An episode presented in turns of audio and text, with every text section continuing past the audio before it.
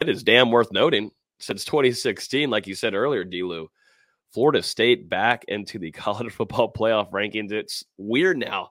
I have not put on ESPN. I don't know about you guys. I have not put on ESPN to watch the playoff rankings since that time when Florida State was in there. So when I saw Twitter and I saw our Discord blowing up, I was like, oh my gosh, I guess I got to start watching uh, Tuesday night on ESPN when they release those rankings. It feels kind of good to Hey guys, it's Terance Mann. You're listening to Hear the Spear presented by Nole Game Day. Go Noles. Hey, what's up? This is Peter Warrick, aka E-Dub, in the house. So we're listening to Hear the Spear presented by Nole Game Day. Go live, go Noles. Hi, this is Charlie Ward, and you're listening to Hear the Spear. Go Noles. This is Terrell Buckley. You're listening to Hear the Spear presented by No Game Day. No Bloody but perhaps better known as the greatest corner to ever step on a football field, Deion Primetime Sanders. Great Deion Sanders, my brother. What's going on, man? I, I could wake up to that greeting every day, man. That was awesome. Hello, Noles fans. This is former Seminole Derrick Brooks, and you're listening to Here's the Spear, presented to you by Nole Game Day. James Wilder Jr. What's going on, James? Thanks for having me on. FSOD, Florida State or Die, and go Noles. William Bar None Floyd. Gentlemen, what's up? What's happening, guys? It's Logan Robinson from the Spear presented to you by NoleGameDay.com. We are live here on a beautiful Wednesday evening. Now dark. God, it gets dark at 6 o'clock now. It's one of the worst feelings ever.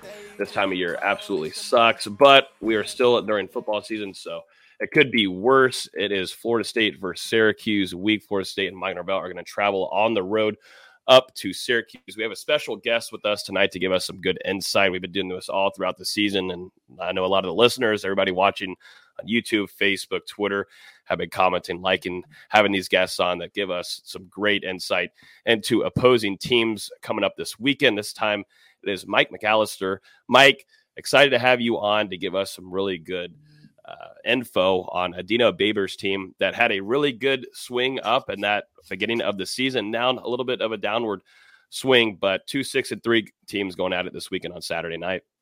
Yeah, first, uh, thanks for having me on. I, I appreciate it.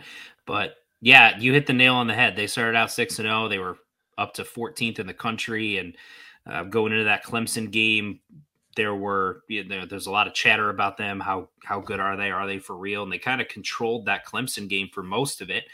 Uh, went into the fourth quarter with an 11 point lead, and you know I think at that point everyone was looking at Syracuse like they were for real and that they were a, a team to be reckoned with. And then they blow the fourth quarter against Clemson. They kind of get blown out by Notre Dame, and then they go play uh, one of the worst uh, four quarters of offensive football that that you've seen from them at least this season um, in a loss at Pittsburgh. So definitely on the downswing a little bit right now, but um, you know I think going into the season, this is kind of where Syracuse fans are. Right, you start six and zero, oh, expectations skyrocket. You lose three in a row, all of a sudden everyone's ticked off. But yet, if you had said you'd be six and three going into the the home finale before the season started, I think everyone would have been pretty happy with that. For sure. And like you said, Syracuse got off to a really good start, struggling here as of late. Some injuries have contributed to those struggles. But I guess, in your opinion, what have been the biggest factors in that 6 and 0 start and then now in the three game skid? Well, you know, the Clemson Clemson and Notre Dame games I kind of set aside because those teams are supposed to have a lot more talent than a team like Syracuse, especially with the way they recruit. And um, Notre Dame, especially, was just a really bad matchup for Syracuse with the 3 3 5 defense that they play. Their defensive line is generally a little bit on the undersized side, especially in the middle of the defensive line. And we know Notre Dame's offensive line is usually massive, as a bunch of future NFL guys on it. And they, they just ran the ball down Syracuse's throat, and there wasn't much Syracuse could do. From the injury standpoint, you mentioned that's part of part of that as well they lost starting defensive tackle Terry Lockett for the season. Uh, they've lost one of their starting linebackers, Stefon Thompson, for the season. They were two guys that were they counted on quite a bit to help stop the run, so that certainly has hurt them as well. Um, but then the game against Pittsburgh, that was a situation where they didn't have Garrett Shrader, and I think the whole offense just took a giant step backwards behind their backup quarterback Carlos Del Rio-Wendt. Del Rio-Wendt's a former four star quarterback, went to Florida out of high school, transferred out because mm-hmm. he didn't think he was going to get playing time, came to Syracuse uh, to try to be the future quarterback there. He's got a lot of talent, but he's he just doesn't have any experience, and and that kind of was a big issue for Syracuse offensively. They missed Shrader's leadership and his playmaking ability with his legs, and that really hurt them uh, against Pittsburgh. The other issue has been that they haven't run the ball nearly as well this year as they did last year, which you wouldn't expect when you've got a guy like Sean Tucker and you've had Garrett Shrader for the first eight games of the season. Um, you'd expect that they'd be running the ball really well, and yet it even though they've been one of the top, you know, two or three teams in the ACC in terms of rushing offense this year, it hasn't looked the same as it did last year when it was, you know, with Sean Tucker had just a monster year. Part of that is is due to um, some issues along the offensive line. Part of that is due to Sean Tucker just hasn't quite looked right. We don't know if he's dealing with an injury. Syracuse is usually pretty tight lipped with that. But also, they lost their lead blocker, Chris Elmore, in the season opener. And it's hard to replace him. You know, he's he plays fullback, tight end. He's good in pass protection, but he's he's an outstanding lead blocker. And they haven't had him since the first half of the season opener, and I think that's hurt the run game as well. So, kind of all of those factors have sort of reared their ugly head in, in these last three games.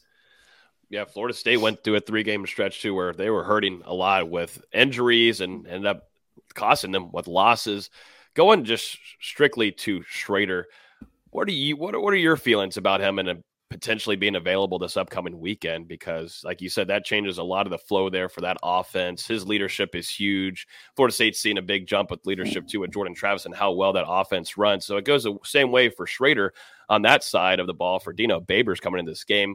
What are your thoughts? I know that y'all don't really get to go and see the practices. Y'all have the press conferences on Mondays, and you know how college football coaches talk. It's either we're going to find out on 7:45 when we're going through warmups, or we're just not gonna find out at all until the snap happens. What are your feelings on if we'll see Garrett Shrader out there on Saturday night?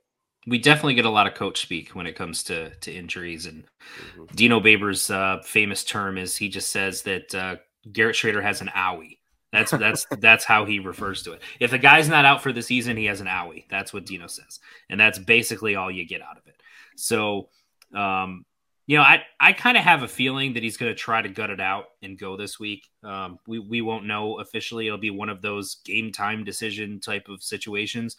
But I just kind of have a feeling he's going to try to gut it out, especially after watching the way that you know the Pittsburgh game went down and how much they struggled offensively. Uh, but he he's got to be healthy. He's got to be healthy enough to at least run the football. That was kind of the issue in the Notre Dame game was he was hurt going into that game. He apparently had hurt himself, I, I think, during practice uh, the week before. And he's usually one of a quarterback that's very mobile and runs the ball quite a bit and quite effectively. Can can turn plays uh, where teams seem to have him ready to to knock him down for a sack, and he can escape pressure and turn that into positive gain and scramble and pick up third and long sit with with his legs. And yet against Notre Dame, he had one run in the entire first half, and then he got taken out because he was too hurt to go the rest of the way.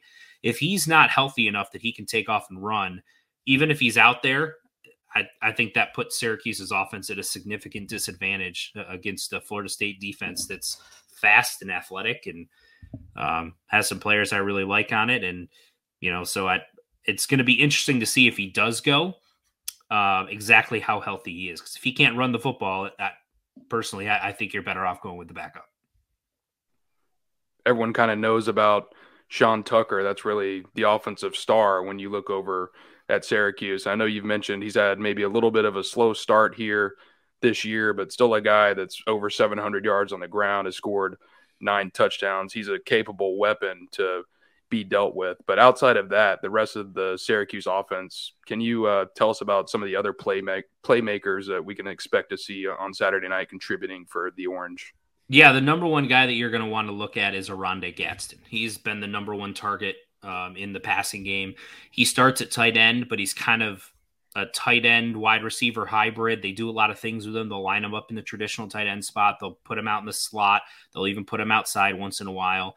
Uh, but he's, you know, the, the, name sounds familiar. He's the son of uh, former Miami Dolphins wide receiver Oronde Gadsden. Um, same name. He's got, so obviously he's got NFL blood bloodlines, mm-hmm. and he's he's a great route runner. Has excellent hands. He's one of those guys that he's too big for a defensive back, but too fast for a linebacker type of guys. And th- they've used that to their advantage a lot this season. So he leads the team in catches, receiving yards, and receiving touchdowns. So in the passing game, he's definitely the guy you're gonna you're gonna want to keep an eye on. Otherwise, to be honest with you, no one else from the wide receiver core has really stepped up and done much. It's been very inconsistent. You've had, you know, a game where Devon Cooper has four or five catches, and then you don't hear from him for a couple of games. Uh, Damien Alford is is a wide receiver who did a few things last year as a freshman, flashed a little bit, and I think there were some expectations he was going to take a step forward this year. And he'll have games where he'll have an incredible catch down the field, and that will be the only time you'll hear from him all game. Um, you know, he he's really only catching the ball once or twice a game, if at all. And so there's been a lot of inconsistencies among that group. They've had some issues with drops in a couple of games. So really, if if you're Florida State going into this game, you feel like if you can shut down and try to limit Sean Tucker in the rushing game and control Oronde Gadsden as a receiver, I don't think you f- really fear anyone else on the Syracuse offense at this point. Do you think Sean Tucker's fully healthy? I heard some ramblings on Twitter and such. It doesn't seem like he's a fully healthy guy right now. He doesn't, and yeah, again, as as I said before, Syracuse is very tight-lipped with injuries, so we haven't been told anything. We haven't even been given the owie declaration on Sean Tucker, but he hasn't looked the same. Even he's had moments, you know, he had 200 and, and some odd yard rushing game, five touchdown game against Wagner earlier this year. In the season opener against Louisville, he had a rushing touchdown, a receiving touchdown, and 160 all purpose yards. Looked pretty good. Um, he's had a couple of other moments against NC State. He had, you know, some good moments there, but he really hasn't uh, looked like the same explosive, dynamic player as he did last year. Part of that, I think, is the offense trying to be a little bit more versatile and not rely on him to create offense all the time. It, you know, so part of it is offensive philosophy, but even when he has touched the ball quite a bit, he just hasn't quite looked the same. He's gotten up slow on multiple occasions. So I've wondered all year if there's something that's going on with him, some sort of nagging issue that we don't know about on the positive side of things, what do you think Syracuse this year going on that run there? What do you have seen the most in growth out of Dino Babers this year? And you know, Florida State always Dino Babers coaches a really good game against Florida State. He's done that mm-hmm. in years past. Last game being 33 to 30. What do you think the biggest growth you've seen specifically from Babers' team? I think it was offensively. Um, you know, defensively, he kind of turns that over to Tony White and lets Tony White do his thing. And since he's he's come over uh, a few years ago, the Syracuse defense has been pretty good with that three three five scheme, and and they're pretty good again this year, especially um, you know in the the linebackers and in the secondary. Defensive line obviously is a weakness, as I mentioned before, but the the back end of the defense is is really good. So um, offensively, though, last year they had a lot of issues with not being versatile enough to throw the football. It was run, run, run. And teams, as the season went along, were stacking the box against Syracuse, putting, you know, eight, nine guys in the box and saying, we're daring you to throw the ball. And Syracuse couldn't. This year, the offense has been better, more versatile, and, and keeping teams honest because they've been able to throw the ball a little bit. They've used the middle of the field, which they didn't do at all last year. They've thrown the ball to the tight end position, which they didn't do at all the last couple of years. So it's really those types of things and um, you know, I think being willing to stick some young players in there from time to time, which you know hasn't always happened in years past. Uh, but you know, it's it's it's one of those things where I think a, a large part of the success is also developing players inside the program, and you get to a year like this where you've got a core group of veteran players who have experience at Syracuse within their system and and also have some talent that that they've been able to develop over a few years. Going over to the other side of the ball, seemed like Syracuse during that six and zero oh start um, defensively, they really did a good job of limiting the run. I think we're allowing under 100 yards a game during the six game winning streak, and now over these three losses have allowed over 230 yards a game, as well as as well as eight touchdowns on the ground in these past three. So Florida State, obviously, they're going to be running it a lot with that three headed monster of Treshaun Ward. It seems like he could probably be back this weekend. Trey Benson and Lawrence Toafili. What do you think? Um, it seems like Syracuse is going to have to limit Florida State's rushing attack to be able to pull off a win in this game. So, how do you think they're going to be able to do so against all of those backs that FSU has? Well, I think they took a positive step forward last week against Pittsburgh. Even though Pittsburgh ran for 160 yards, they only averaged 3.4 yards a carry. And, you know, they, they kind of had some better moments early in that game. And then as the game went along, the run defense uh, for Syracuse stiffened up a little bit. So that, you know, I think that was a positive step forward in terms of what they were able to do. But there's there's no question the last three games it's it's been an issue, especially against Clemson and, and Notre Dame. Now those offensive lines are different than than a lot of teams. Mm-hmm. Um, and but I think Florida State poses a unique challenge in that they're going to have three guys that are going to rotate in and out, as you said.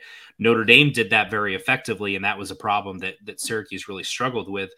But on top of that, what Florida State has that Notre Dame didn't have and Pittsburgh didn't have is they have a mobile quarterback, and they have a mobile quarterback that can throw the football.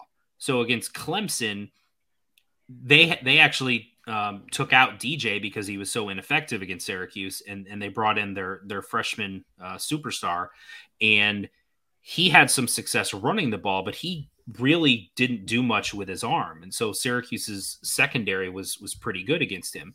The challenge here is, and then you look at Notre Dame and in Pittsburgh, and they didn't have a mobile quarterback. The challenge with Florida State is not only do they have that dynamic ground game just with the running backs, but they've got Jordan Travis who can beat you with his legs as he did last or the, the last time last year when these two teams played against Syracuse. He had a big game with his legs, but he can also throw the ball. He's he's shown a lot of improvement this year as a thrower of the football. Something I've been very impressed with when I've watched uh, Florida State play three or four times this year. So it's it's a unique challenge. It's sort of the worst parts from a Syracuse perspective of the last three games all rolled into one. So we'll see if they've learned anything. I think the big thing is the linebackers have to be up there and be able to make plays. The interior of the defensive line can't get pushed around as much as they have been in the last couple of games. And if they can do those things, and they've got a shot to to at least limit Florida State's rushing attack enough that they can give their offense a chance. I want to go on a player that you know you were kind of mentioning a little bit of, of, some Florida State players that you know of or keeping an eye on going into this game. One of those guy that y'all have faced before with Jared Verse, Florida State's transfer defensive end from Albany.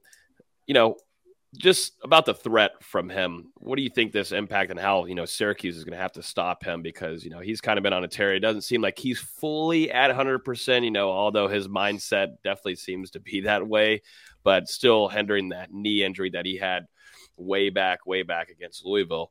What do you think, you know, going into this game, looking at Jared Verse, the game plan stopping a guy that has been uh, on, on a run the last couple of weeks? Well, I think it's going to depend where he lines up. If he lines up opposite Matthew Bergeron, I think Syracuse is going to let Matthew Bergeron try to block him because he's, you know, he's gotten some buzz as a potential first round NFL draft pick. And uh, Syracuse feels pretty comfortable with Matthew Bergeron going up against pretty much anyone. And and that's you know when he's your best offensive lineman, you have to be able to trust him in one-on-one situations, even against a really good uh, player lining up opposite him.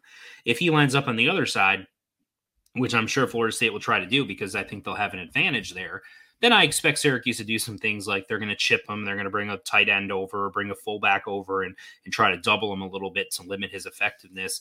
Um, it's interesting though, as you mentioned, they faced him last year when he was at Albany.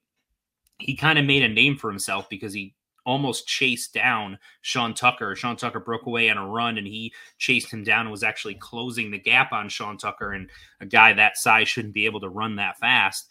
And when he entered the portal, one of the first teams that went after him was Syracuse. They had coaches on him immediately, trying to get him up for an official and, and almost trying to get him to commit because they knew he was going to blow up and that they were going to have stiff competition if he didn't commit right away. And then he just starts getting offers from everywhere and ends up going to Florida State.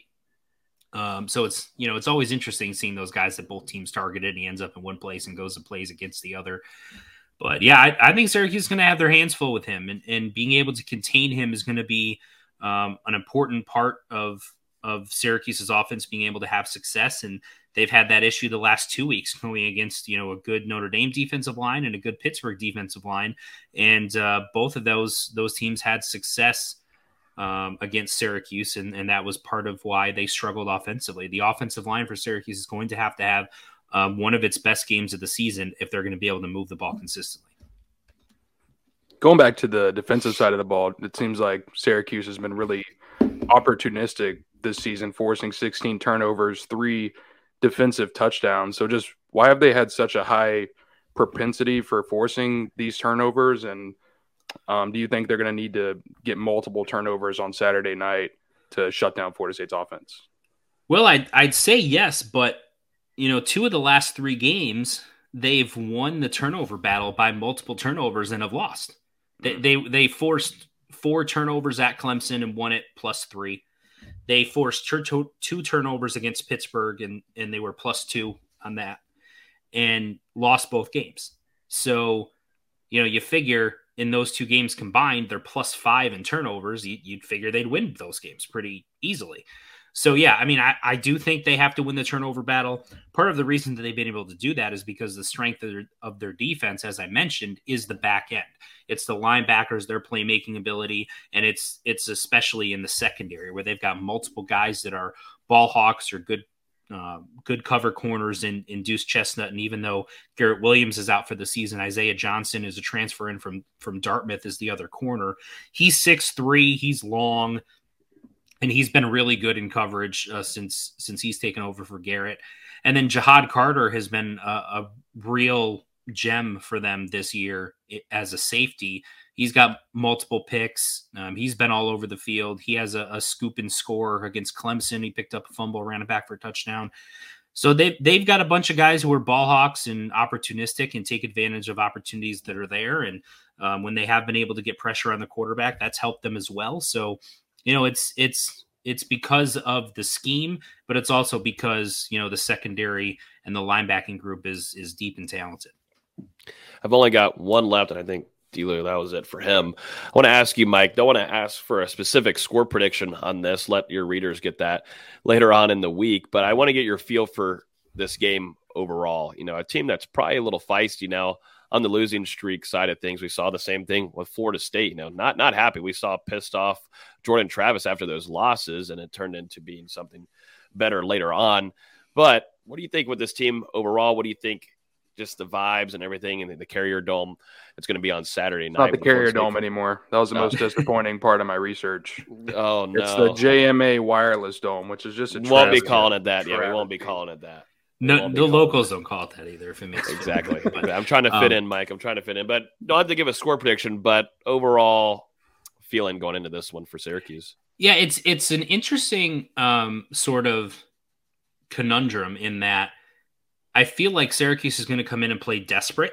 They're they play better at home than, than they do on the road typically under Dino Babers, um, and, and that's held true so far this year. But at the same time I think Florida State's a bad matchup for Syracuse in in a lot of ways. The the Florida State's rushing attack being one of them.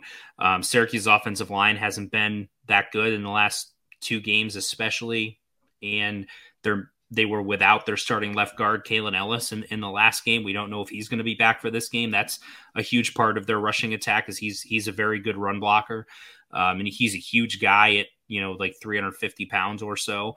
Um, so you know, I I, I think there's going to be some issues there, but I do expect Syracuse is going to come out and be desperate and and play hard and play with a lot of energy. And as you said, play a little bit pissed off because they lost three in a row. The crowd's going to be good. It has been all year, and that will certainly help them. But you know, I think right now Florida's the better. Florida State's a better football team, and um, you know they're they're favored by six and a half points. I think last i checked on the line i think that seems about right. I think you go into it feeling like florida state's you know a touchdown to a touchdown and a half better than syracuse. And if syracuse is going to pull off an upset over a ranked team at home then they've got to have some things go their way. That means good special teams play. That means getting a couple of turnovers. And uh, you know that means a couple of guys that are stepping in place of some injured guys you know playing perhaps a little bit above their head I think they're capable of doing those things. I just don't think that it's uh, realistic to expect it going into it this year, but going into it this week. But it's college football. Anything can happen. Anybody can beat anybody. Um, and you know, I, I, think Florida State's good. I think they're they're worthy of being a ranked team right now, but they're not, you know, a, a top ten team that you look at it from a Syracuse perspective and say the talent gap is so wide. We need some sort of miracle in order to win this game. You just say, well, we need a couple of things to bounce our way, and Syracuse is hoping that the home field advantage can help some of those things happen. Mm-hmm. Yeah, Florida State Dino Babers, like I said earlier, you know, Dino knows how to coach against Florida State and has had some good luck in a lot of ways. But you know, this is a Saturday night game, always late. Uh, isn't it fun being this being up so late during the season, Mike? Like this, it's like I like night games. Um, Thank you. You know, it's it's it's fun, you know, while you're there and watching it, whatever. But it certainly kills your sleep schedule. Yep. Um, but you know, I think, hey, if we get a game that was as entertaining as last year's was, I think everyone, yep. you know, regardless of obviously one fan base is going to be upset at the end of it, but for, from our perspective, from my perspective, if if it's a game as entertaining as last year's was, back and forth and right down to the end, you know, I I think uh, you can't ask for much more than that. Yep, absolutely. So this game is going to be on 8 p.m. ACC Network prime time there. So, Mike, appreciate you coming on here, Fan Nation, and also Sports Illustrated's all Syracuse friends over there on the publisher. Make sure you guys go check out that. I know they got some good content coming up yep. and more throughout the week. So, Mike, appreciate you coming on here to give us some fantastic insight to all of our listeners. Thanks, guys. I appreciate it. Yeah, thank you, Mike. That was awesome, and looking forward to do some collaboration with y'all later this week. So yeah, make sure to check that out on NoleGameDay.com and all Syracuse as well. Absolutely. Yep. Appreciate you, Mike. Thanks, guys. So that was Mike McAllister. Great insight there on Syracuse and Dino Babers' team as Florida State is going to travel up there this upcoming weekend for an 8 p.m. kickoff. Florida State on a roll right now, already bowl eligible, looking to get seven wins on the season. Before we move into the rest of the show, already heard a lot from Dustin Lewis, our editor and chief at NoleGame.com. Down below is Austin Veazey going to bring back the banner below where it says that he's sad about Florida very, State's basketball season so far, but he's very, only a basketball very, writer who does a fantastic job no matter what the score is nor the record. Does a great job for NoleGame.com. But Veazey down below, gentlemen. Great stuff there from Mike. Florida State is going bowling, gentlemen. I know we already did our instant recap to the Miami game, which was definitely fun to talk. About. That was our longest one of this longest one of the season. It's easy to do that when Florida State has a dominating performance like they did. But what a fun week it's been overall, if you don't include basketball under there, to see FSU Twitter just absolutely bullying the Miami Twitter all throughout the week. It's deserved. Yeah. You know, Miami fans deserve it they they acted like, oh, thank you for having Manny Diaz fired and whatnot. Then you lose at 42, or lose by 42 at home. Uh, all the jokes were flying from Harry line jokes to your team sucks jokes. They were all there, and it was it was fun to watch. And not only that, I mean, the team is having a lot of a lot of fun as well. Obviously, Florida State has moved back into the top 25, 25th in the AP poll, 23rd in the college football playoff poll, which first appearance there since um, 2016 for the Seminoles. And I mean, that's kind of continued on at the practice field this week. The players, Logan, I think we can both say they're having a lot more fun. It's a lot more loose out there than it was during that three game losing streak uh, a couple of weeks ago. You know, you're seeing a, a, couple more, a little, a couple more smiles, some more fun, but then the practices have also still been intense. There's been execution. And it seems like this team's really focused on trying to finish the season the right way, which, you know, they're already bowl eligible, but you win two out of these two out of the three or three out of the three final regular season games, you're talking maybe a premier bowl destination. And I mean that that changes things for Mike Norvell and Florida State. As always, you can listen to podcasts on iTunes, Google Play, Spotify. If you're on iTunes, feel free to rate five stars, leave a review. If you're on YouTube, hit the like button, share with your friends. We're live every Wednesday evening at 8 p.m. We're always trying to bring on a guest. So I appreciate Mike hopping on here earlier. If you're just got on here, make sure you guys go to the beginning of the show and listen to that preview there. And we'll be giving our score predictions near the end of the show. Also, getting our thoughts from Austin after a pretty embarrassing loss, one of the worst in program history under Leonard Hamilton, the Florida State basketball team.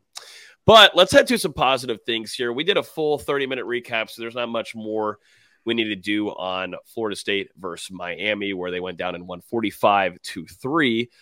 But let, us jump into a few practice notes. D-Lou, we were there Tuesday and also today. And also, let's talk some quick hitters regarding Sam McCall and a position change for a true freshman on the offensive line. Let's let's start let's start with Sam McCall because that one's a little bit more earlier in the week, which happened after Florida State takes down Miami. You know, you start seeing a post from Sam McCall, uh, Florida State's highest rated recruit coming into this class from last year. Uh, you know, really promising player in that defensive backfield for Adam Fuller and Marcus Woodson. He puts out on Instagram that he has intentions on transferring. Then he puts out an Instagram story saying that nothing is official yet. And then that Instagram post gets taken down. The story goes down. And then we see him at practice on Tuesday morning. D-Lou, you put out a piece about it. But, you know, we talked with Mike Norvell on Tuesday. Also, he tipped at it a little bit today again, but more on Tuesday, saying, No, I was 18 years old once, and he felt like this was just an emotional thing. I kind of go back and look at Azareye'h Thomas on getting that interception against Miami. Maybe there was a little bit of some playing time jealousy there of somewhat, but he's back in the fold. He was back practicing Tuesday, Wednesday, and he, and he looked good. But you want to have Sam McCall back in the fold because he's going to be a, a, factor next season if we're talking Jamie Robinson, Akeem Dent leaving next year. Yeah, I think you you said it pretty well there. You know, Sam McCall didn't get a chance to appear um, against Miami, and maybe that miffed him a little bit, and you know, just kind of an emotional response with the social media post. And I think FSU's staff kind of had a conversation with him, and you know, everything is back in good standing at this point. And like you said, Sam McCall out at practice this week, continuing to take reps at cornerback, also spending some time at safety, which is kind of where we thought his position would be coming into the college level. And then during special teams, especially today, some tremendous uh, kick returns. So I think when you look at this week of practice he's had, he's responded the right way um, of what you would call some maybe maybe drama. But regardless, I think McCall's bounced back. The coaches are there's there's nothing there. They're still coaching him the same way. I saw there was a miscommunication today in the defensive backfield, and him and Adam Fuller had a had a good talk about it for a couple of minutes. Then later on in practice, Sam McCall read Tate Rodemaker perfectly and bounced and was right there for an interception. Went through his hands, but regardless, was in the bounce back and was in the right position to um, make a play. But I just think you know you look at social media these are 18, 19 year old, 20 year old kids.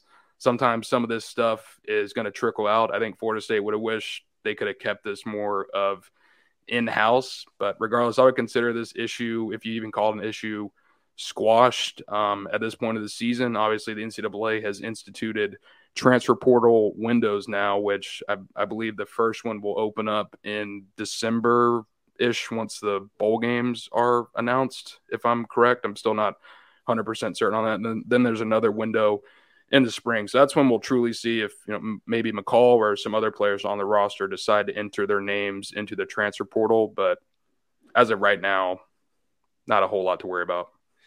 No, I don't think so too. Uh, you know, Mike said it straight up. You know, this was just this is this is a younger player, and either there was some miscommunication on things. We've seen that throughout the last couple years at Florida State and things get fixed. And, you know, it was good to see him flash a lot throughout practices. And it's not like he's not getting opportunities. He's not on scout team. You know, him and Azareye'h Thomas have not been on scout team since their arrival at Florida State. And it goes to show the trust and the belief and the factor of them eventually getting playing time. As we see Azareye'h Thomas, he, he got big, he, he got a bigger start over Sam McCall just because of what we saw in the spring going into fall camp. He was getting more opportunities. So I think this is playing time primarily, but you know, I think we're going to see more out of Sam McCall. But it, it, Mike Norvell is a coach where that's just because you put that out on Instagram and you want to transfer means okay, this next week I've got to put you in the game. I've got to get you in there to save you, make sure that you're not going to transfer anywhere. I, I think it's going to be earned. It's got to be earned, and that's just how Coach mm-hmm. Coach Norvell is. It's not going to be a whole all right. The publicity, you got it. Now we got to give you attention. The media, like us, are giving you attention, showing that you're at practice. So now let's go ahead and get you in the game more. Azareye'h Thomas has just earned that more but it's all about developing. And if you look at next season, you know, after the season, we're going to preview a lot of these guys that are leaving. Sam McCall is going to play a lot of football in Garnet Gold next season. Right. And I mean, I think at this point, maybe a little bit of a short sighted move because, like you said, Jamie Robinson and Akeem Dent seems like they're both primed to make that move to the NFL following the season. And with Sam McCall taking increasing reps at safety, that could mean a potential move there and to be a replacement alongside uh, Shyheim Brown for those two guys. So we'll just have to see how it plays out. I think Thomas has refined a little bit more quickly at the cornerback position. And I mean, when you just look at it, you know, Renardo Green, Kevin Knowles, Omarion Cooper, Jarrian Jones, there's guys in that room that have played a lot of football at Florida State. And it's going to take a certain something that the coaching staff is going to have to see for them to put a true freshman in over those guys who have already played in these big moments. I know there have been some ups and downs, but they have been out there and have contributed over the last two or three years at um, Florida State. So McCall just hasn't shown that just yet. He's a little bit raw, but over time, this kid definitely has the skill set, the capability to be a difference maker at Florida State. And it takes a, it's different for every single player. You know, I don't think progression is a, a linear thing. Some guys can come in and contribute out of the gate. Some guys it takes a couple of years. You know, look at the progression that Jordan Travis has made over three or, or four years. It just takes time in a college program and a certain system it just takes time for different amount of time for every single guy, and I think McCall is eventually going to get there. Oh, absolutely. We we saw it in the spring. We saw flashes. We were writing about it, tweeting about it. You know, Sam McCall, physical attributes, everything like that. And you got to be excited about hopefully having him back and you know rolling next year alongside Azareye'h Thomas too. There's a lot of positivity. Definitely, you know, we've seen him they've been testing the waters a little bit at the safety position too. Played it in high school, so I don't think there's too much to worry about right now. Mike Norvell and the staff took care of what needed to be done and got the communication over. So, uh, you know, I don't think this is something to really monitor too much uh, heading into the rest of the season and into the offseason, which makes it crazy to think, oh man, we're getting close to the offseason. Even though Florida State does have a bowl game, that is going to be fun. We don't have to just sit here and talk about the next season. We get to talk about a potential or a bowl game that Florida State will be playing on uh, later next month. So uh, let's jump into those college football playoff rankings real quick. Nothing, don't want to spend too much time on it, but it is damn worth noting since 2016, like you said earlier, D-Lou Florida State back into the college football playoff rankings. It's weird now. I have not put on ESPN. I don't know about you guys. I have not put on ESPN to watch the playoff rankings since that time when Florida State was in there. So when I saw Twitter and I saw our Discord blowing up, I was like, oh my gosh, I guess I got to start watching uh, Tuesday night on ESPN when they release those rankings. It feels kind of good to get. I know FSU fans too. Florida State, if they were to come away with again win against Syracuse, are going to be keeping a good eye on the TV on Tuesday nights. But uh, you know, shout out to Florida State being ranked there now in the top 25 of those college football playoff rankings since all the way 2016. Shows the progression that the program has made under Mike Norvell, and they could be a little bit even higher up if they had if they hadn't uh, slipped up in one of those games against Wake or NC State or Clemson. And you know, number 23, it's a nice start for Florida State. Um, linebacker Kalen DeLoach was actually asked about it at practice today, and I think he said it, it's it's not good enough. You know, and I think that's where that's how Florida State should feel about this. It's good to be back into the top 25, but there's still ways for this program to climb to get back to where it belongs. I, don't think I've watched the college football playoff rankings since 2014, and I heard those fools talk so much about game control that I never wanted to listen to them again. uh, so as as well as Florida State's been doing recently, I, I don't care. You know, I, I I'm glad they're ranked. They deserve it. And, and like Dustin said, if you if you beat NC State, if you beat if you somehow come back and beat Clemson, you're higher up. But I, I don't care about their opinion, honestly. it's definitely a political thing. I think it's just more of just showing the climb that Mike Norvell has had. I mean, now the theme that he's scripted is right on. I mean, the, the climb, and you look back at the NC State game where Florida State should have came away with the win there, and a lot of those other losses being one possession games. It just shows the growth there that Mike Norvell has had, and uh, it will be fun though to go back. Definitely, if Florida State is able to come away with the win on the road this Saturday to see, hey. I got, I got something to watch on Tuesday nights because there's nothing else. I know y'all got basketball, but I don't watch basketball that much until the Warriors get to the playoffs. But uh, you know, I don't even think you watch it then. I watched the first game and then I'm like, oh wait, they got to play again and again and again. But Tuesday nights to watch ESPN feels like old memories, man. I was back in high school during that time. Young buck. D- Dustin was Oh, still in man, college. coughing. I pretty much still am in college. Yeah, I'm I'm definitely sick. I'm sick, so we're holding on by a straw. I'm sweating right now, but we, we got to get a podcast done. We got to get a, this is a good season for Florida State, so I'm just going to sweat it out, whatever I've got going on. Uh, let's jump into some practice things real quick, including a position change for Antavius Woody D-Lou. Yeah. Uh, you know, I noted on this last week in our Discord. Make sure you guys are jumping in there. It's free to jump in and, and get a lot of this scoop. Uh, make sure you join the Patreon too. But you know, we watch. I was watching Ontavious Wood. I was like, okay, hold up now. They got him at, de- at a defensive tackle, mainly whenever they're going against one on ones. There, you know, Coach Odell Haggins along with Alex Atkins will head over to the end zone. They'll spend about 10, 10 minutes, 10, 15 minutes of uh, offensive line going against defensive line. Then you'll have 2v2s going at, at each other, picking up blocks. But Ontavious Woody, a guy that's not easy to miss because of his size and what he is as a true freshman, big guy. But Mike confirmed with us, talked with him, asked him yesterday on Antavius Woody's position change, and it became official too. D-Lou, you put out a piece; it's official. Antavius Woody over to defensive tackle, which he played at in high school. A lot of people wanted him at defensive tackle, but it seems like they feel pretty confident what they have at offensive line. If you think about it, they have a lot of true freshmen there at offensive line right now, and they're only building into more of this upcoming class once they build and grab more guys. But Woody, now defensive tackle. I personally am a big fan. If you go back and watch some of his tape, you get a lot of Timmy Jernigan vibes. Just a really physical, physical lineman that, you know, Odell Haggins is probably licking his chops of what he can do with him.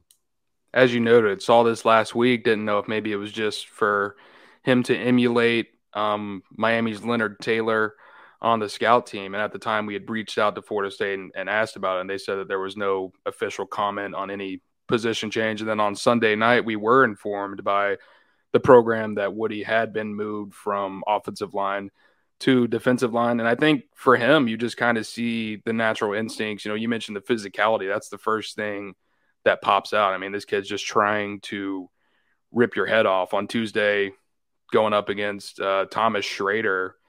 I mean, just put him right right on his back. Um, and then today, just watching him in team drills over there in one on ones against the offensive line. He he has a very low center of gravity, and he just engages you with the mentality that he's going to put you on your back. And I think that's exactly what you want to see from a defensive tackle. Maybe a little bit of there's still some some steps to make as far as understanding the system and, and technique. But if you have a guy out there that can violently plug up a hole and take out a blocker or two, that's that's exactly what you want from a defensive tackle. And the early signs have definitely been productive uh, for Woody at his new position. And Mike Norvell sounds like he's been happy with that so far, and we'll see where it goes from here. Yeah, and Kanaya Charlton is one that went against him on Tuesday, and those two back-to-back reps, you know, you know, Antavius Woody won, and I saw we've seen flashes from Kanaya Charlton. Kanaya Charlton's not a scout team player. That guy's Yep. stressed out in his number, and Kanaya Charlton is no small human being. We knew that since arriving at Florida State, but to see those reps and also put some guys on their back, that just shows you know Woody his physicality. Mike Norvell said he's at three hundred fifteen to three twenty pounds. I definitely think there could be some trimming done there. But he said he shouted out. He said he's been great in the weight room, and it goes to show too Mhm. his power is, is enormous. So if you look now at that defensive line room, Dustin Odell Haggins, he, he- he's like, I'm coming back next year. I, I got another year of coaching, man. It just won't ever end. It just won't ever end. But you look at Iobame Tafasi, who is also doesn't look like a true freshman whatsoever. Bishop Thomas and also Daniel Lyons. Daniel Lyons, yep. yeah, Daniel Lyons, who has had the biggest growth and development under Odell Haggins, you are starting to get really excited about the future of that defensive line room. And those are just Mhm. the young guys. Think about the guys that are veterans that have a potential of coming back next season. Uh, you, you said it perfectly. It really feels like uh, Fabien Lovett and Robert Cooper, they're going to make that leap to the NFL, and that leaves behind, you know, Jarrett Jackson, Malcolm Ray, Joshua Farmer, who we've raved about a ton, and then those four true freshmen you just mentioned, along with Florida State right now, four-star defensive tackle KJ Sampson, who's been committed to FSU since March. He's going to be coming into the fold as well. I believe he's an early enrollee, so that's someone that'll be getting involved as soon as January who knows? A guy with that talent, maybe he somehow works his way past some of those younger guys and, and gets into the rotation as well. We're just gonna have to see, but um, I really feel like there's there shouldn't be a huge drop off for Florida State on that interior defensive line because you've got three guys who have started over the last couple of years um, who are just going to continue to grow, and then those true freshmen have a lot of promise as well. Especially, you know, we haven't even gotten a chance to see Tafasi in game action yet. Woody's just starting to get some of these reps at defensive tackle. Sky is really the limit for that interior, and then we'll talk about it on the edge as well. But you've got, you know, we all know about Patrick Payton, but another redshirt freshman who's beginning to flash now that he's healthy, Byron Turner Jr. Yeah, I know. Let's let's jump into some practice observations real quick before we let VZ go and give his take on basketball Oh, yeah. real quick. Yeah, we before. need to do that. Let- Let's go into some practice observations. Byron Turner, you know, I know you want to mention him. You always keep a close eye on him throughout practices, but all throughout the week, the the main thing that I'm getting out of this, the theme is a happy squad. It makes sense. Yes, you just beat your rival, your rival, and you got a winning streak going right now. But Florida State, the coaching staff, the players, the competitiveness, it doesn't feel like we are in almost close to the middle of November to me, Dustin. Like this team was banged up earlier. This team is getting healthier and healthier and healthier, and that we'll we'll talk about that going into the Syracuse preview when we give our predictions. But this team is excited to be out there, excited to compete. A lot still of accountability to a lot of listening, a lot of hard coaching too from Mike Norvell. The energy just doesn't stop. But just the the theme overall, man, this team really likes being out there together right now with one another. For sure. There- There's been no drop off in practice. I- I know whenever we had Jakai on here last week, talked a little bit about maybe some guys can not get caught going through the motions, but you just kind of get used to the daily grind of going to practice and preparing for the opponent, especially now when you know this is your 10th time doing it this year. But like you said, Florida State, they're having a ton of fun out there. There hasn't been any drop in the focus or the intensity and you know these guys they're just enjoying playing football. I know mike norvell said earlier this week that this is some of the most fun that he's ever had coaching football. And i think it's just seeing the hard work pay off. You know these guys did a lot over the offseason and the tour of duty and spring practice and over the summer. So for florida state to have this type of winning season where they're able to achieve postseason eligibility with still you know a quarter of the year left to play there's definitely some positive vibes going through the program, and it's just showing that what they've done has paid off to this point. And I, th- I think they're just looking forward to continuing to kind of reap the rewards here. You're muted. One player that really stood out to me uh, this morning was Brian Courtney, true freshman tight end that dominated in the red zone Mm-hmm. catches, one on ones. And got to say, they were against two veteran safeties with Akeem Dent and Jamie Robinson. Jamie Robinson was not so happy. He sat there, looked at the video board, and was like, What? The world ref, you going to help me out there? They were definitely contested catches, but sure enough, no, there was no flag to be called there. Brian Courtney with two really solid reps. Mike Norvell giving a lot of praise to him after practice and after the catches there that he had. But, you know, a lot of people very high on Brian Courtney. I'm growing into that too.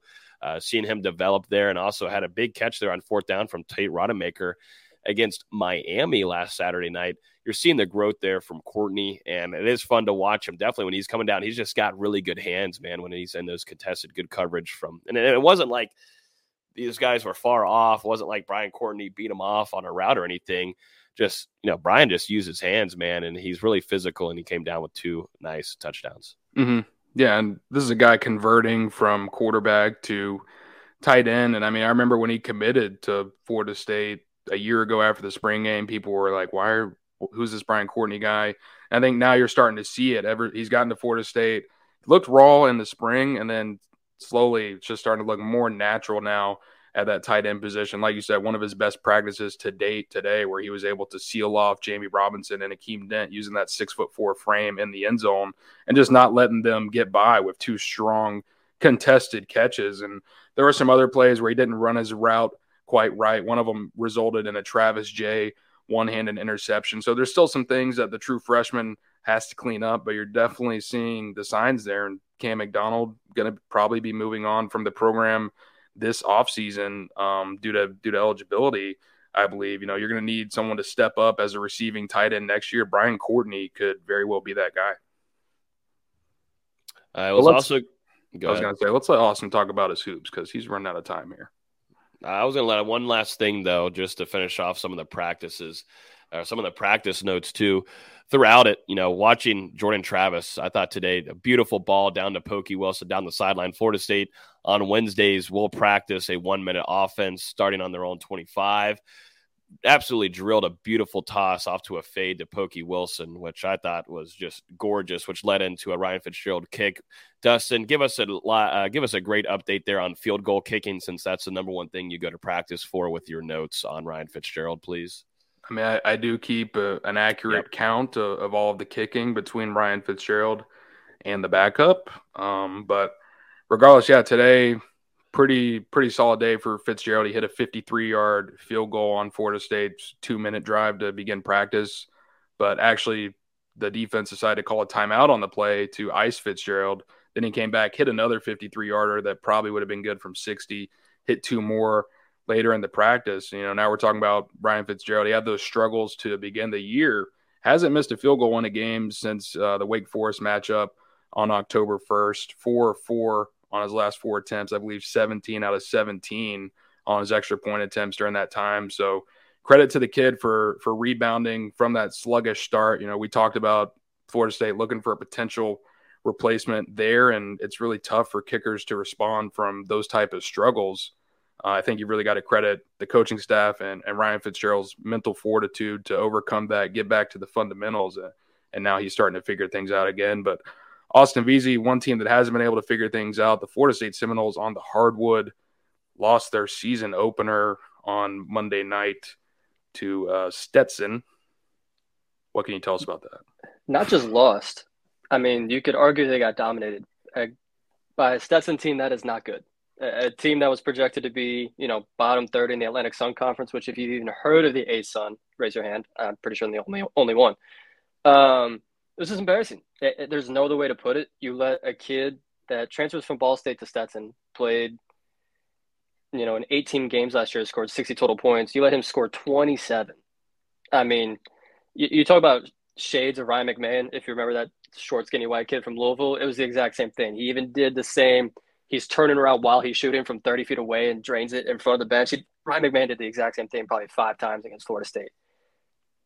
If awesome. you're gonna if you're going to let Stetson do this to you, where they're just consistently, you know, getting ball screens, getting the right matchup, taking that guy off the dribble, then either finish at the rim and kicking out. If you're letting Stetson do that, what are you going to do in ACC play when you're playing, you know, Duke and Carolina and Virginia, who has Kihei Clark, who's as good as anyone at breaking down and breaking down someone off the dribble? What are you going to do then? Florida yeah, State's got to get some things figured out defensively. They really have to change the defense you know, the, the, the way Florida State plays basketball, I get it. They want to be in your face. They want to be pressuring you up and down 94 feet, speeding you up, forcing you into bad shots, but they're forcing teams into good shots. That's not what you want. And at the same time, the objective of this defense is to force turnovers. Stetson only turned it over eight times. Florida State only had two steals. So if you're not if you're not achieving what you're supposed to be achieving, why are we in this defense to begin with? I, I get it, it's the first game, and sure, I might be overreacting, but it's Stetson. You let Stetson shoot 40% from three. You let them out rebound you. Yep. Something's got to change. You know, I, I, get it. Florida State's got only has eight people active right now. That's why they have to change the defense, in my opinion. Either go back to the help and recover that they played in the like the 16 and 19 range, or just go pack line.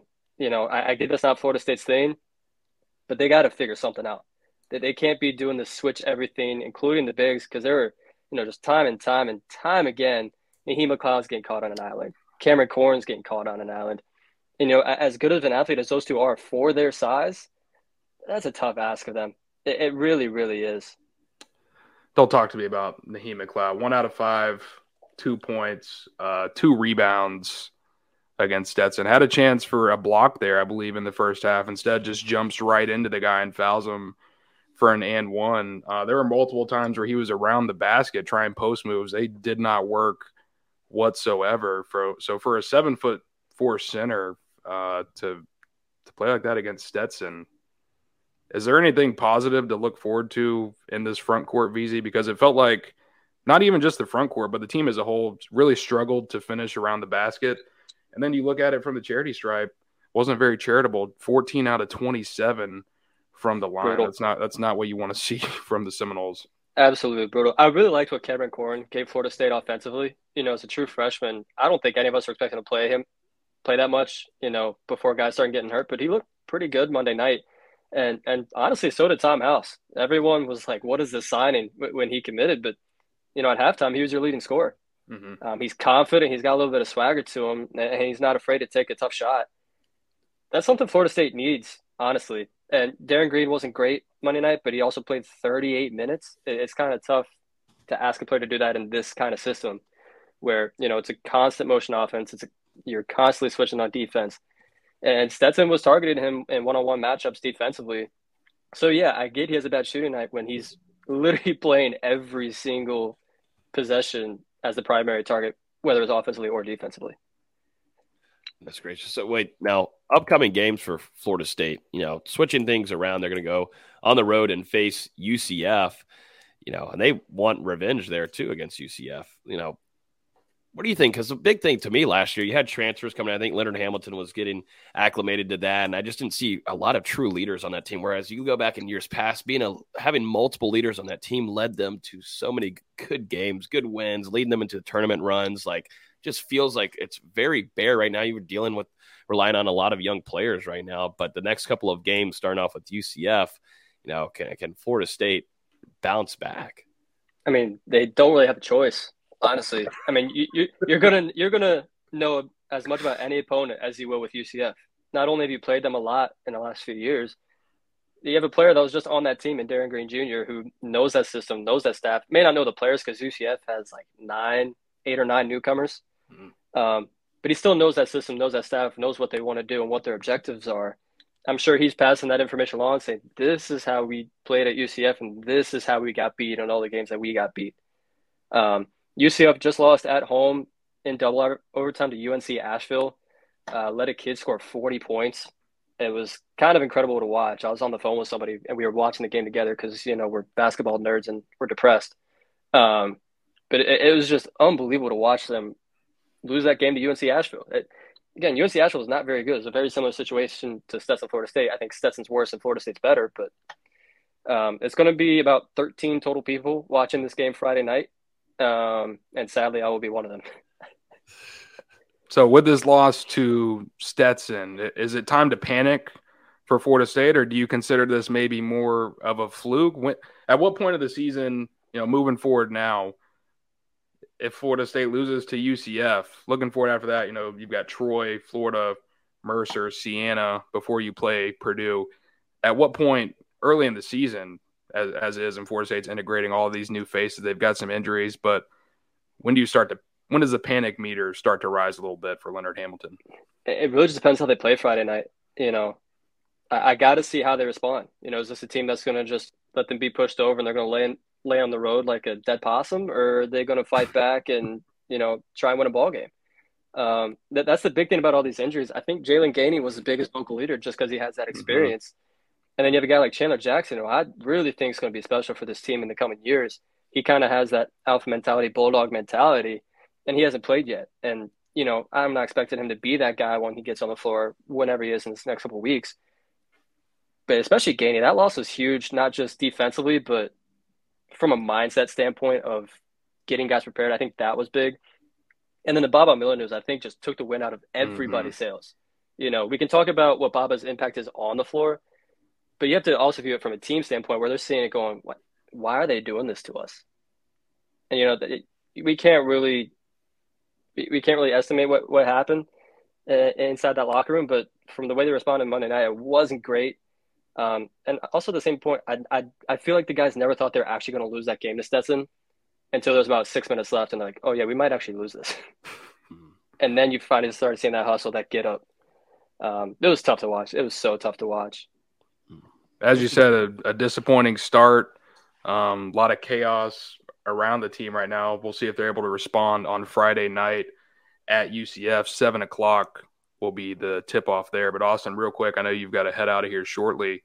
Can you? Well, I, I don't know if Logan's about to ask something about basketball. He looks kind of miffed, but Austin, can you provide your score prediction for Saturday night, Florida State Syracuse?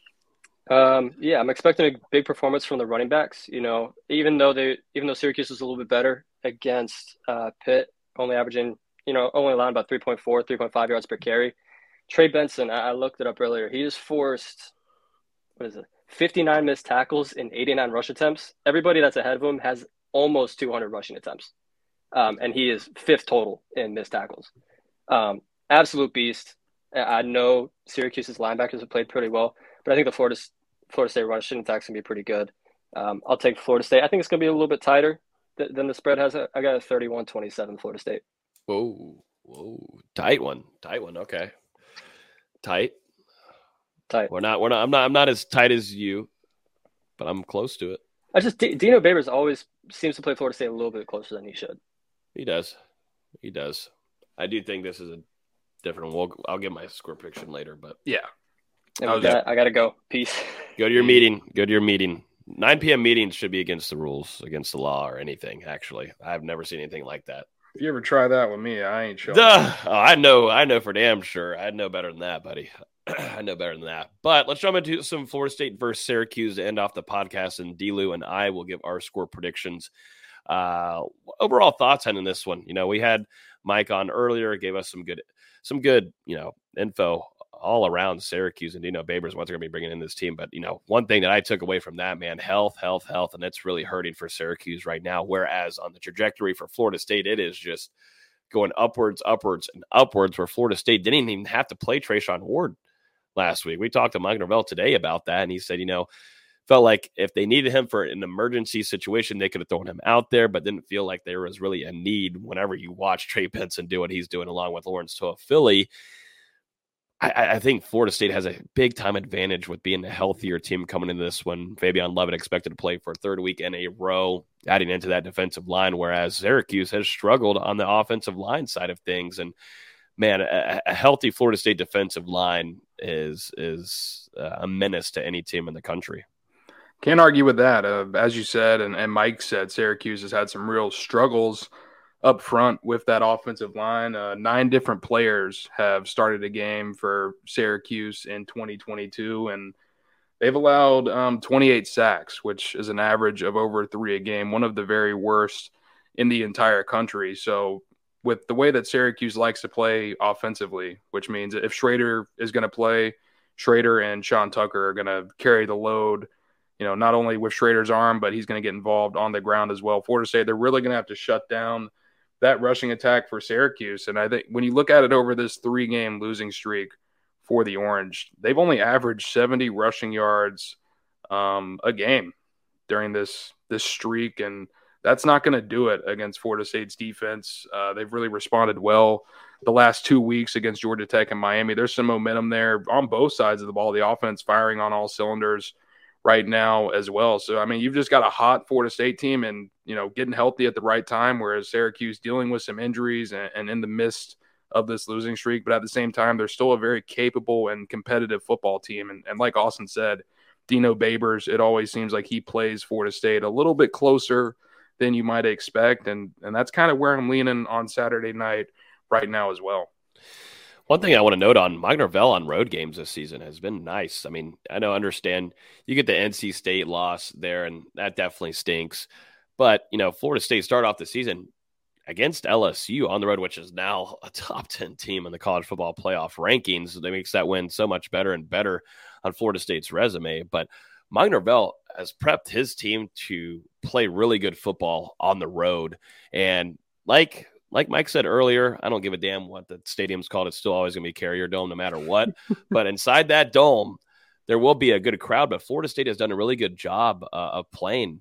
And whenever they're traveling, Mike Norvell has set up some beautiful drives. They're always scoring. We talk about in the press box when uh, we're at home games, but Florida State on drives to start off the game can sometimes put the crowd away. And it happened.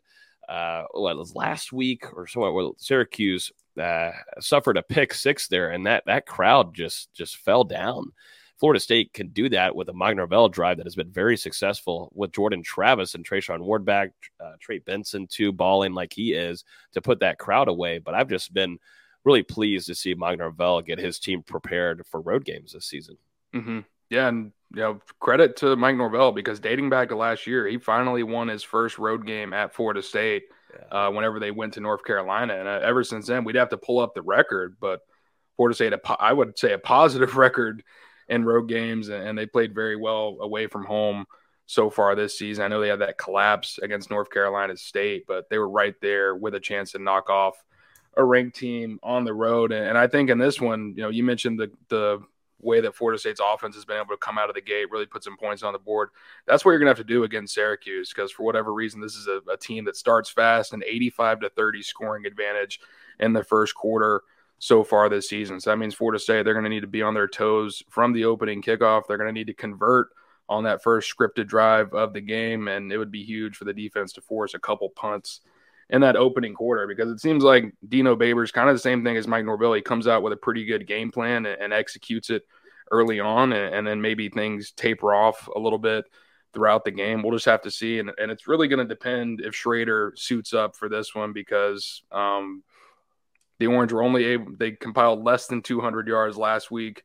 And the loss to Pittsburgh, backup Carlos Del Rio-Wendt just doesn't have the capability or the experience that offense that Shrader does. Mm-mm, no, and definitely if you're going to trot out a backup there, if Shrader's not able to play, we saw how that worked for Miami last weekend. Florida State's defense and Adam Fuller will send everything on you. Go back to that Jammie Robinson play, man. It, it, just gets to a point where it's not fair. And, you know, watching Odell Haggins, what he's been able to do with that defensive line with a healthy Fabien Lovett in the mix alongside Robert Cooper, Jared Verse, who I think is going to have a good time going back to Syracuse once again, I know a lot of their fans in the stands won't be happy seeing him on the field. Definitely with a developed and, and much even more improved, bigger size verse with almost that same speed. But you know, Florida State has a big chance here, I think, to put this game away quicker. I don't think it's going to be so much of a blowout like I was expecting going down to Miami, but I think Florida State is going to take care of business, and I think they're going to take care of business pretty early. Um, I think they know what's at stake. You know, Florida State has a chance here to finish off the season with just three losses, and uh, it's going to be fun going back after this regular season is over. Is going back to look at what we were predicting in our season preview and be like, wow, you know, I, I went eight and four. I was event initially going seven and five, D-Lou, but I, during the show, you know, the gut just went with the gut there and went eight and four. I think I predicted Florida State to win this game against Syracuse going into the season. I think we all I, did yeah, and I, I don't I don't see that much changing for me, and I think the same thing is going to be for you, D-Lou. This team just throughout the week and watching practices, man, it, it, helps so much being in the inside there, and Norvell gives us the great access like he does to see this team and how focused they've been. And there's nothing during this week that tells me, oh, they're not even thinking about Syracuse or they're overlooking anything. They haven't done that all throughout the season. They've been very keyed in on their opponents ahead, no matter if it's Duquesne, Boston College, who was an awful team this year. This team has stayed really direct with their has stayed a really random Boston College shot. Jesus. Well, they deserve it. Awful team. Am I wrong, chat? Jeez. They did Awful lose team. to uh pretty sure they lost to UConn a few weeks ago. Yeah, yeah, they're they're a really bad. really bad team, but uh, I don't think this is a really bad bad team. But I think Syracuse is down and hurting pretty badly. Let's be honest, and I, I think Florida State's going to take care of business. Who's going to be a key player or two for this game on Saturday night for Florida State? Um, you know, like we said, Shrader. Don't know if he's going to be fully healthy. Uh, you know, there's also some other players too. Sean Tucker too doesn't seem like he's hundred percent. I, I, I, I, I'm, I'm just looking straight at the defensive line and whatever they want to do, they can do. I'm gonna go straight. I'm gonna go. I'm gonna go. Uh, it's either between. It's easy to go with Jared Verse on the outside. And he's always gonna do his thing. I'm gonna go. I'm gonna go Fabo. I, I think Fabo needs to have a big game here. It's a big bad game too for him too. Look at Syracuse's offensive line and last couple of weeks struggling there. I think taking advantage there of that offensive line and ruining Sean Tucker's potential there to have a have a decent game and give Syracuse any kind of ground game would be huge. What do you what do you think, D-Lou? For me, it's a little cliche, but I've got to go with Trey Benson because it really feels like this guy is heated up over the last two weeks. You know, that career performance against Georgia Tech, he follows it up with an even with another career performance and, and two touchdowns against Miami there. I, I forget exactly what Austin's stat was, but I think it was 59 missed tackles that he's forced. Regardless, it feels like every game this guy's getting hit in the backfield one, two, three, four times, then bouncing outside for 15 or 20. There's there's just something different about Trey Benson in that backfield compared to Treshaun Ward and, and Lawrence Toafili, who are both very good options. But it seems like Benson kind of has the he has the burst, and then he also has the ability to really churn through contact. And I think that's something that's been really impressive, especially as of late. This is a guy who isn't even two years removed from a serious knee injury where he tore basically every tendon in his knee. So for him to be having this success uh, at this time for Florida State, it's huge. And you look over at the defensive side of the ball for, for Syracuse, allowing 141.1 rushing yards per game. That's 62nd in the country. And as we mentioned, whenever Mike was on here, it's jumped up to over 230 yards a game during this three game losing streak. So it's going to be huge, not just for Benson, but the other running backs as well to come out there and perform because this might be another game like Miami where the Seminoles are really able to control the clock and the game on the ground. I think they will control this game. I really do on the road this weekend. On Saturday night, Florida State will be kicking off at 8 p.m. on the ACC net- network. Mike Norvell and the Seminoles traveling up there. Treshaun Ward, we'll see if he is going to make a return on the field on Saturday. If you need him, if you don't, but I would imagine they'd like to get Treshaun Ward back in the mix to finish off the latter half of the season. I don't know who went first last week. I'll just, I think I went first last I think week. It, yeah, I think it's me. I think it is you if you want to. Go ahead and give it a shot. We're, we're on a winning streak right now, too. All of us are. Pretty good one. Trying to, yeah, I'm trying to think when my, I think my last. Is it my, NC State? I think I, I'm or pretty Wake sure I predicted a loss. I think it was, I think it was Wake. I predicted Florida State to beat Wake. Oh, so that was the last one. Yeah, I think I stuck with the loss against NC State, but yeah, like you said, a pretty pretty nice little streak for all of us. Actually, if you go to nolegameday.com on Friday, whenever we drop our staff score predictions for this week against Syracuse, check out the records for this season because I think everybody, uh, not just us on the podcast, the whole staff for the website has been doing a really good job with their predictions this season. And we don't collaborate or talk about any of these before the games. They just, I ask for score predictions, they get sent to me, we put them into an article, and I'm very surprised with how accurate. And then the scores are also pretty close to each other. But anyway, I'll quit nerding out. Going over to my score prediction for Florida State Syracuse.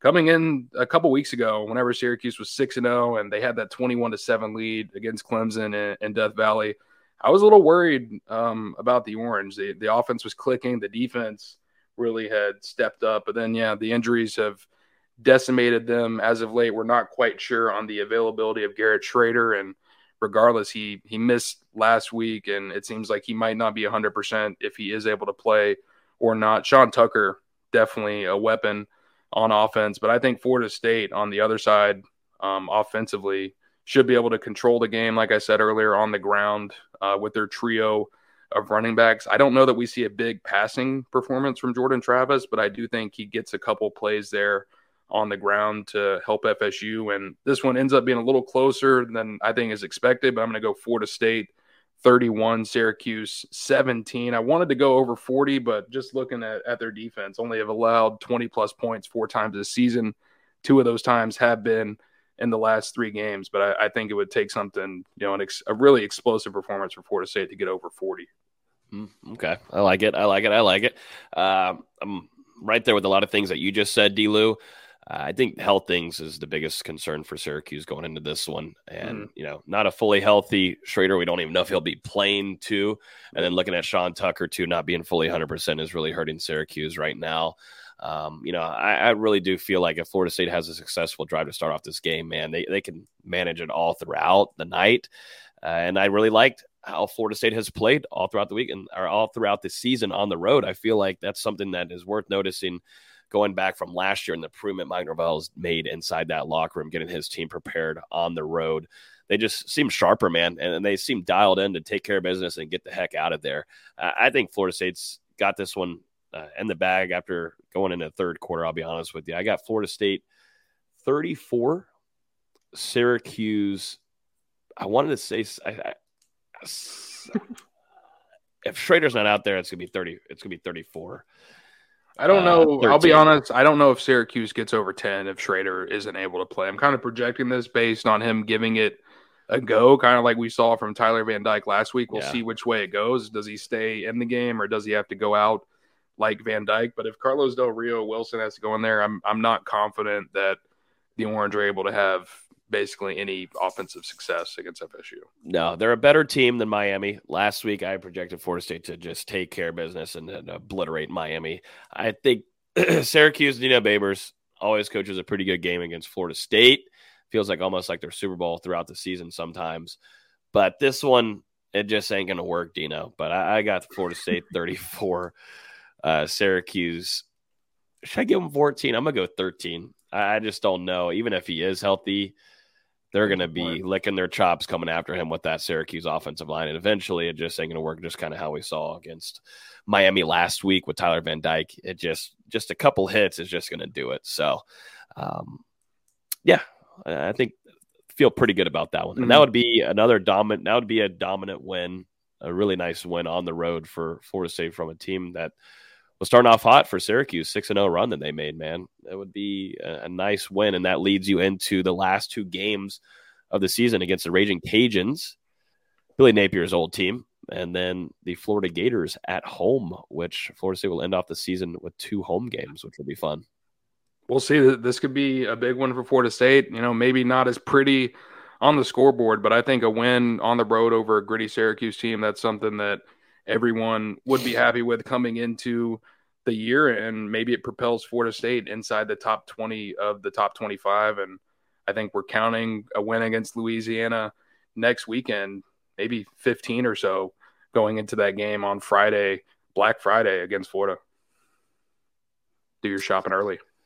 Yeah, absolutely. So good stuff here. Appreciate Mike coming on here earlier on the show, giving us some good stuff from Syracuse's side. Uh, VZ, appreciate you coming on here and giving us some basketball takes. I feel too happy about what he's got with that basketball squad right now, but we'll continue to give you guys coverage on that end.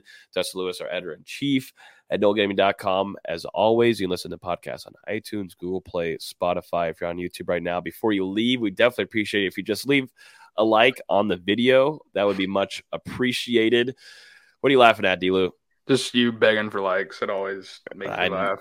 I would like to get you some viewers to get your silly takes. So I need to get viewers to see them. So that's the last I can do. Appreciate everybody coming on here. Sorry if I sound like I've got everything in my nose, just because I absolutely do. I could throw up about two pounds of mucus right now. So I don't think anybody wants to see that. I need to get off here immediately because it's coming quick.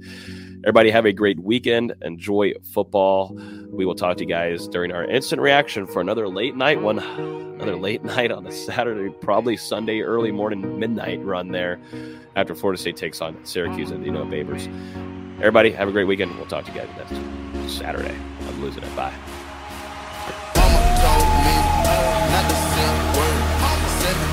Same color t-shirt. Mama told me not to sell word.